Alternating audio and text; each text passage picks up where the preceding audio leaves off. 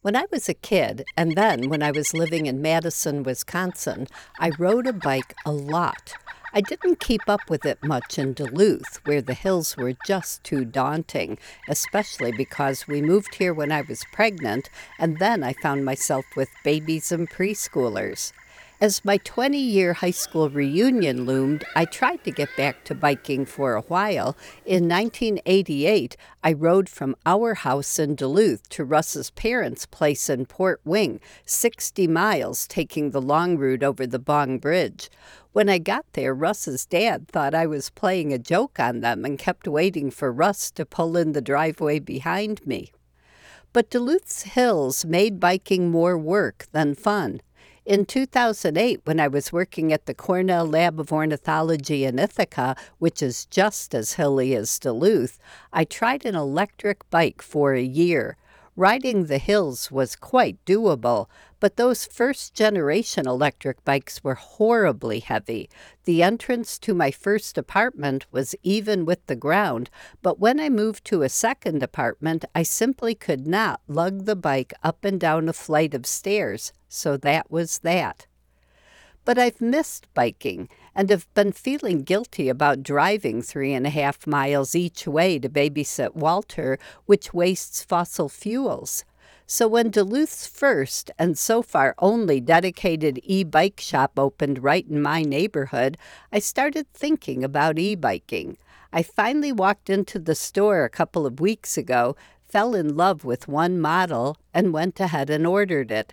Katie was so enthusiastic that she and my son in law Michael decided to give it to me as a gift. It arrived on Thursday, and I picked it up at the end of the day. I haven't been on any bike since before the pandemic, and the feel of riding this one was an entirely new experience, so I kept my eyes on the street and controls the whole 0.9 miles home, not even thinking about birds.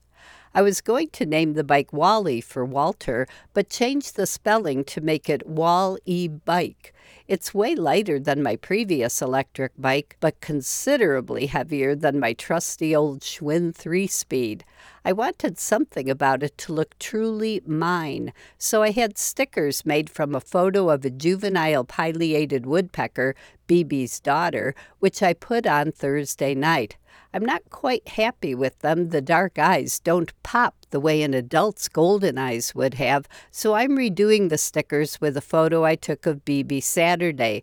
The new ones will arrive Thursday.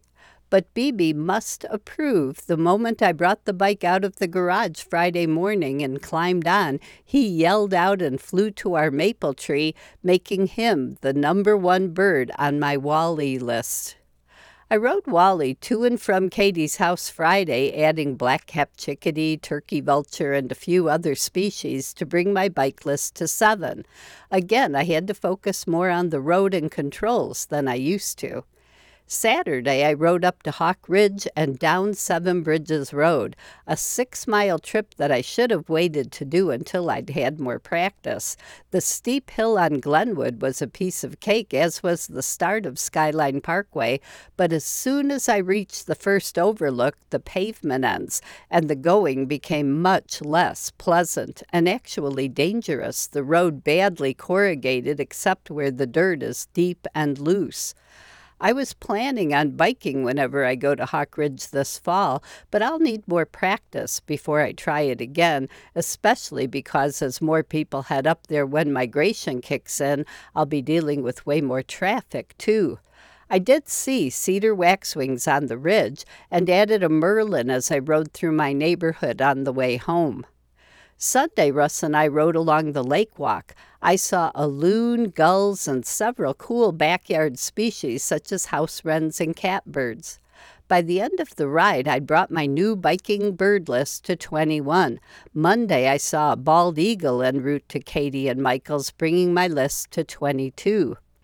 Even though the pedal assist makes going up hills easy, riding this bike is still a bit of an aerobic workout, and I'm not yet nearly as steady and certain as I was on my good old Schwinn, but I'm feeling more comfortable with every mile. I'll be riding just about every day until the snow flies for transportation and to get more in shape. The bike will certainly lower my carbon footprint, though not nearly as much as a lot of sources claim.